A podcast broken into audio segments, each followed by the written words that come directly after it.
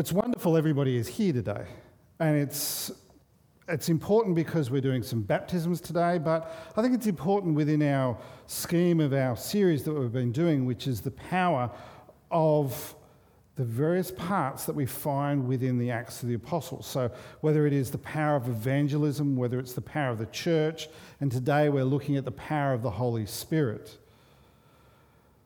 And then we, next week, another big week, we're going to be looking at the power of prayer. But it's so important for us to actually understand the power of the Holy Spirit for our lives, for our church, for the world around us. What does that mean?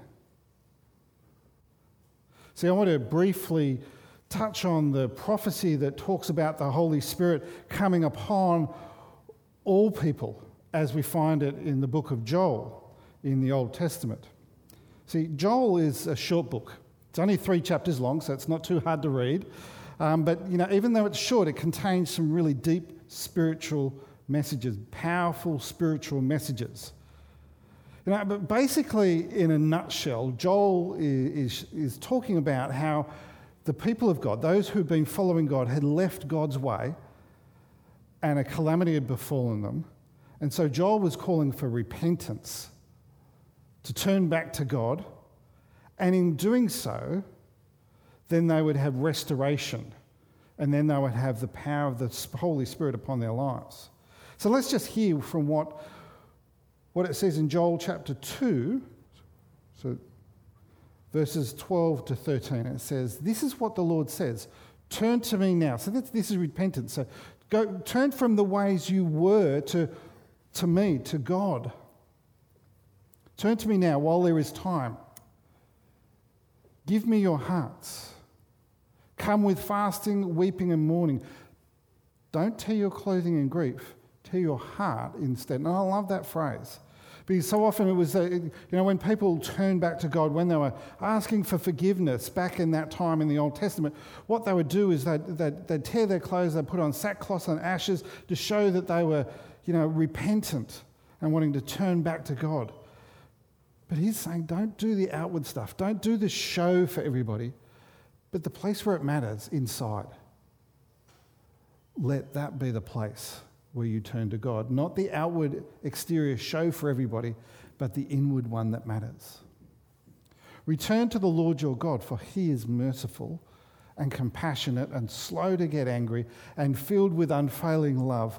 He is eager to relent and not punish." And I love that, because that is the essence of who we know as God. And God gave us Jesus Christ not to, not to punish us, but to give us life.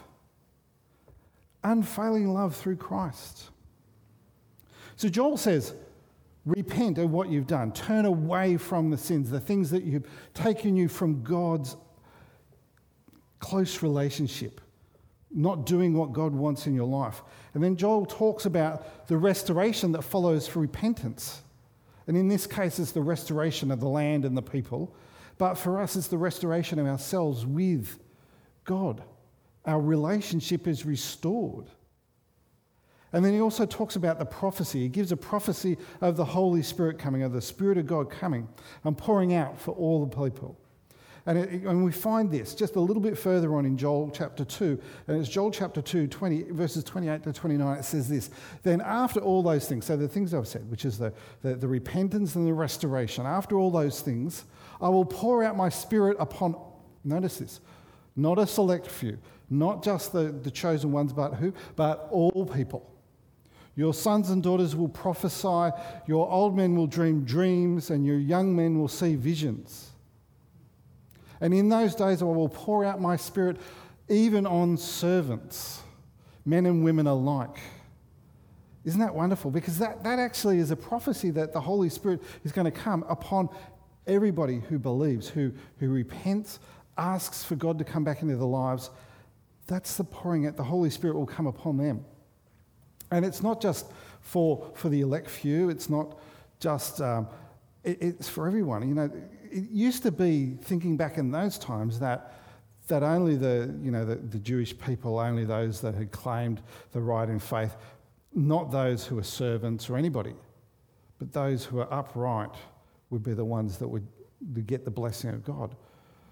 But what Joel is saying is the pouring, the outpouring of the Holy Spirit is for everyone, no matter your stand in life, no matter who you are or where you are.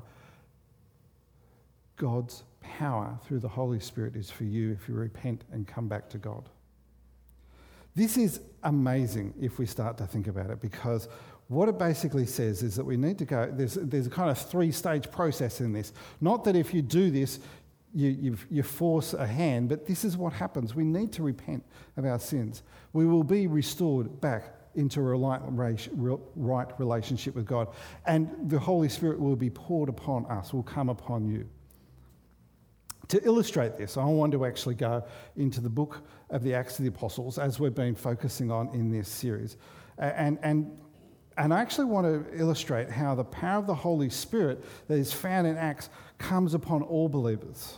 Now, so often when people start to do this, they, they delve into Acts chapter two, which is the, which is the day of Pentecost and, and coming upon the believers. So, you know, the, that time when we celebrate... Um, You know, after Easter, you know, in the traditional church, they'd celebrate Pentecost coming then, um, because it falls within the same time frame as it would have happened. But I want us not to focus on that, because I don't want us focusing on the on the believers, those who come at that point in time. I want us to focus on the everybody, that it's for all people, because throughout the Acts, you will actually find the Holy Spirit coming upon believers um, across the breadth of things, not just in that moment, but across the whole breadth. And so we're going to delve into Acts chapter ten. We're going to go a little bit further on. And, and to give you the, uh, an understanding of what, what's so important about here, you've got the Apostle Peter. Um, and he's he's actually being, uh, he's preaching to some Gentiles, non-Jewish people. And, and this is actually a really big thing, because Peter um, was very much about the Jewish believers. It was very much about the Jerusalem church. It was very much about making sure that the, that the faith remained. Um, and there was kind of almost Jewish-centric, but he was challenged about this. And it says actually in Acts uh, chapter ten, verse fifteen, it says, "But the voice again spoke, do not call anything, do not call something unclean if God has made it clean." And this is actually really important, because this is actually a really important major challenge for Peter. And I think it's actually a major challenge for us, because often we come with preconceived notions about how God is going to work in people's lives. And we go, well, God can't, possibly can't work in that person's life because of, and you name what it is. It's like our, our, our prejudice we have about how God may work in somebody's life. And, you know, Peter had that. We all have these kind of things. We all have prejudices. We, we need to be honest about that. But God works. And if God has called something clean, then it is clean. And that's what we need to take on board. And this was a major challenge, because, you know, Peter came from the Jewish family. Uh, and, you know, and part of that was the food laws that they had. Uh, certain foods were acceptable to eat and others weren't. And they were called clean. And, uh, you know, others were called unclean. If they were unclean, you couldn't eat them. There were certain people who were clean and other people who were unclean, and you could associate with the clean people, not the unclean. There were certain houses that were clean and other places that were unclean. You could only go to the clean houses and not the unclean if you wanted to remain pure and, and clean. You know, if you, if you went to an unclean place, you'd have to go through rituals to become clean again. So the fact that Peter is actually doing this is a major, big step. See, Peter's, Peter's been preaching about Jesus. He's been preaching about how Jesus is the Son of God, and that you need to come to Jesus. You need to actually come and, and, and, and hear the message of salvation about Jesus Christ, that, that he was the Messiah, that he was the chosen one, that he was, he was killed on the cross, and he rose again three days later. And it's through that, through the power of Jesus' resurrection, through the, the, the blood shed that he had, that we have forgiveness of sins. It's, the, it's the, the sacrifice that Jesus made instead of the ritual sacrifice of animals. It was, it was God's own Son that did that for us. So in order to get an understanding of uh, what is happening when Peter's preaching about this, and how the... the The um, indwelling of the Holy Spirit coming upon uh, these non-Jewish people is so important and so life-changing for all of the, the church, not only just Peter, I want to kind of set the scene for you. So in, in chapter ten of, of Acts, it's a story of C- Cornelius and Peter um, and, and the preaching that comes from that and the power of the Holy Spirit coming upon all of the, the believers there. Now, Cornelius, you know, he had a he had a bit of a strange vision.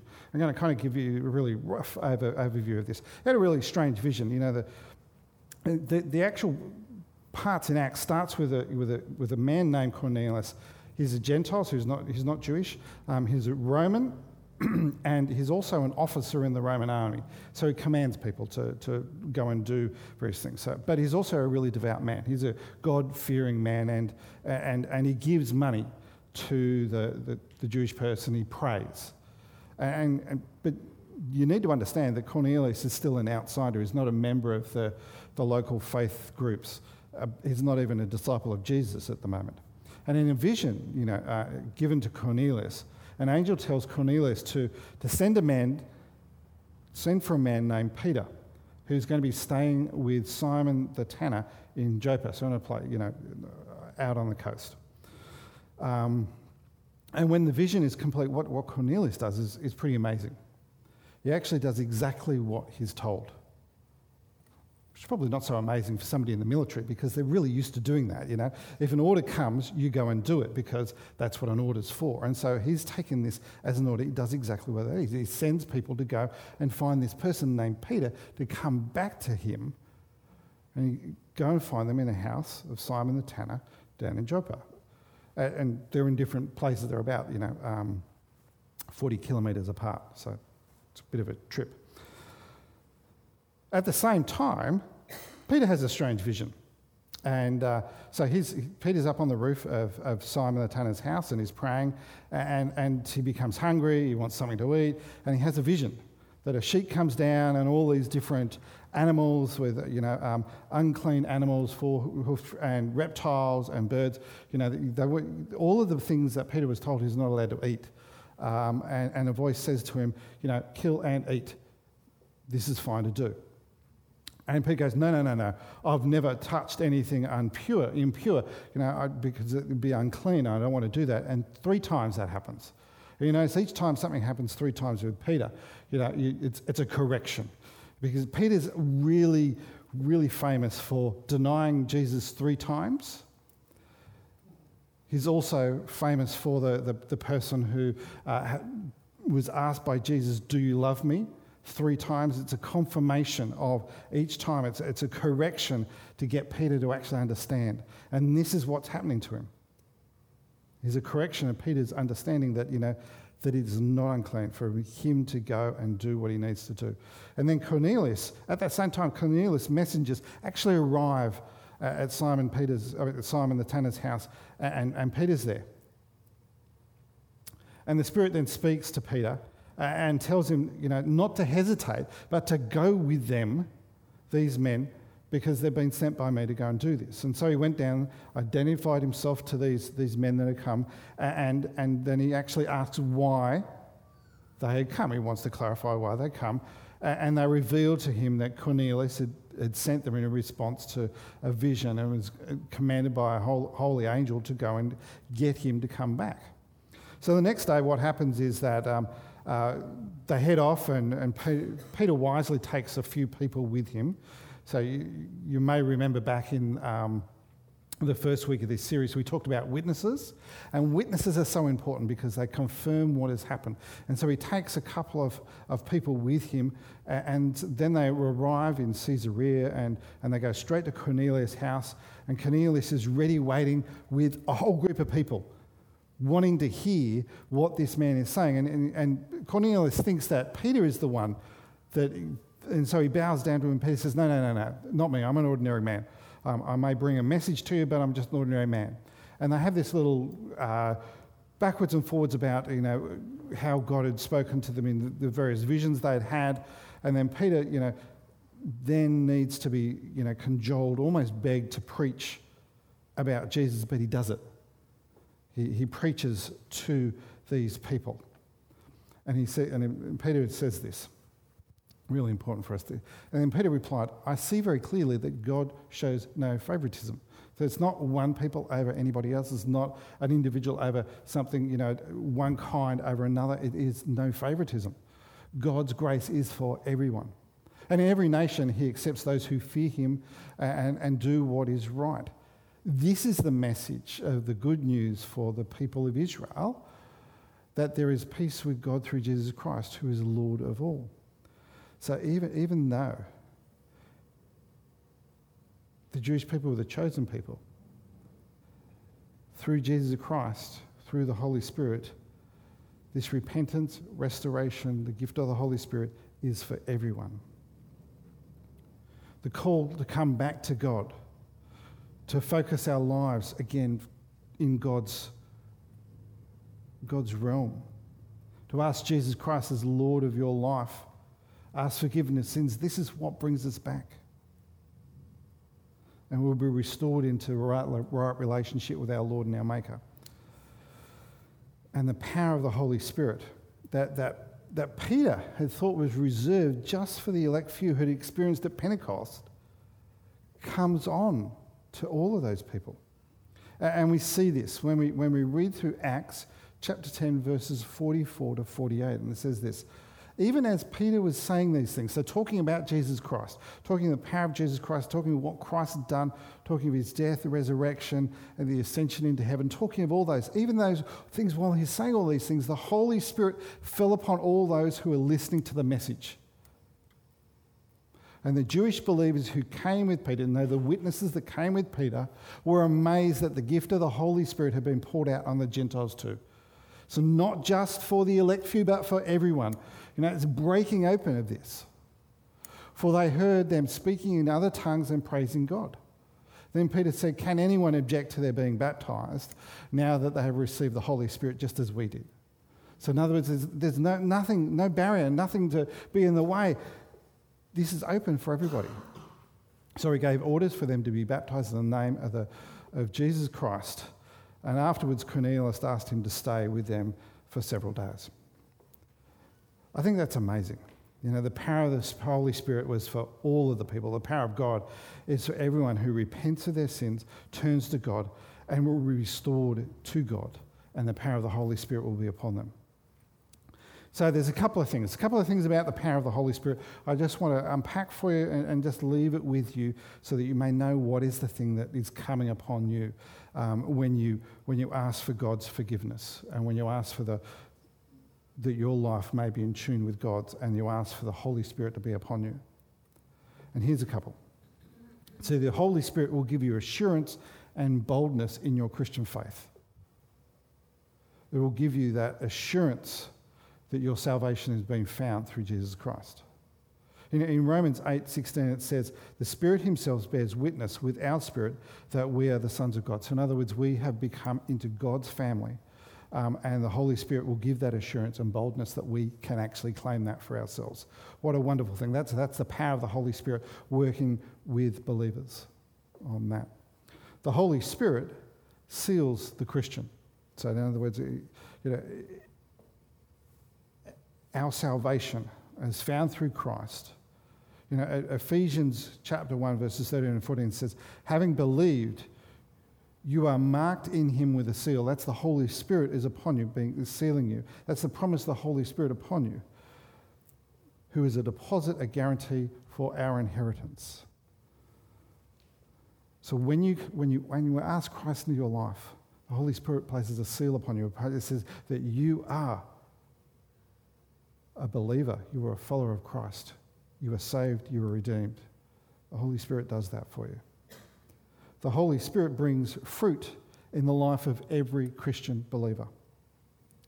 The power of the Holy Spirit comes into people's lives. And we find this, if we have a look at the, the nine fruits of the Holy Spirit, as found in Galatians uh, chapter five, verses twenty-two to twenty-three, and it says this, but the Holy Spirit, so this is when the power of the Holy Spirit is upon a believer, uh, the Holy Spirit produces this kind of fruit in our lives, love, joy, peace, patience, kindness, goodness, faithfulness, gentleness, and self-control. There is no law against these things. It's, you know, it's really interesting. Let me just tell you a little story, a little side uh, light.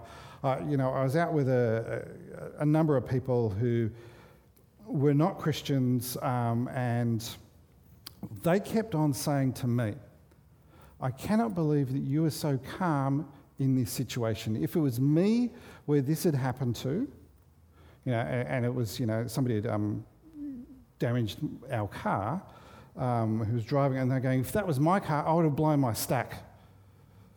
And there's, I can't believe how calm you are. And part of that is because I think it's the Holy Spirit. It's the power of the Holy Spirit working through me to allow that there is love, there is joy, there is peace. There's no point in me getting upset about some of those things. There is patience, there is kindness. It's better to have those things, the power of the Holy Spirit, working through me to allow other people to go, hey, actually, and you know what? They'll go, actually, I want what you have. I want to be able to not be angry like that. I want to be able to have that calm reaction to people. And I think that's amazing, because that's the power of the Holy Spirit working through. And it allowed me to open up to them and talk about my faith in Jesus Christ and why I don't react that way. That's the power of the Holy Spirit, which allows us to do the next thing, which we've heard in week one, we heard in week two, and I want to keep on reiterating this in this week. The Holy Spirit empowers the church, the individuals, each one of us, for worldwide witness. Because the Holy Spirit will allow us to witness. It will be our guide, our teacher, our comforter, but also the promise of the Holy Spirit will be that we'll be able to spread the good news of Jesus Christ to all of the world. So let's just pray together.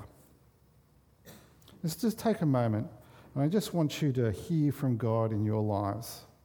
So we're just going to have a little time, a little quiet space. That if you feel like that you, you need to have God in your life, that if, if God is, is speaking to you at the moment and you go, yes, I need to have God, I just want you to pray in your heart, in your mind. I just want you to ask that God will come into your lives. I want you to repent of those things that you think that you've done wrong. Just ask for forgiveness from God. So just pray with me.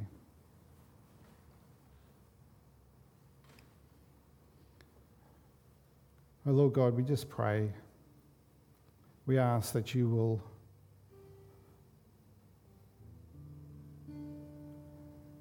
You will come powerfully upon our lives.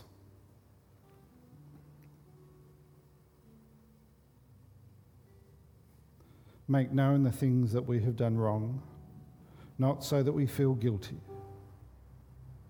but so we can be restored, renewed.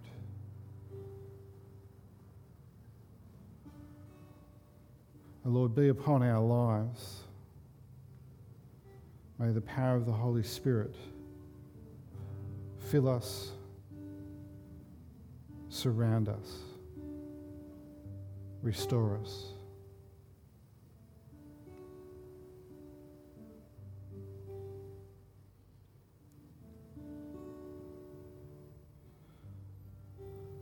So if this, in this moment you're feeling that God wants you to repent, be restored, and believe, pray with me.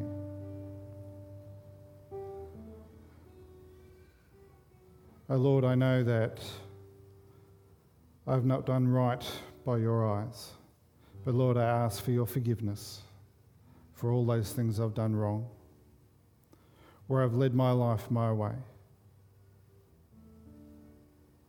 Lord, restore me into your kingdom. Let me be as a son or daughter of you, O Lord. Help me to live my life completely, wholeheartedly, as a Christian, as a follower of somebody who believes that Jesus Christ is their Lord and Saviour, as the Holy Spirit upon our lives. Lord, we ask this in your name, the name of Jesus Christ, our Lord and Saviour. Amen.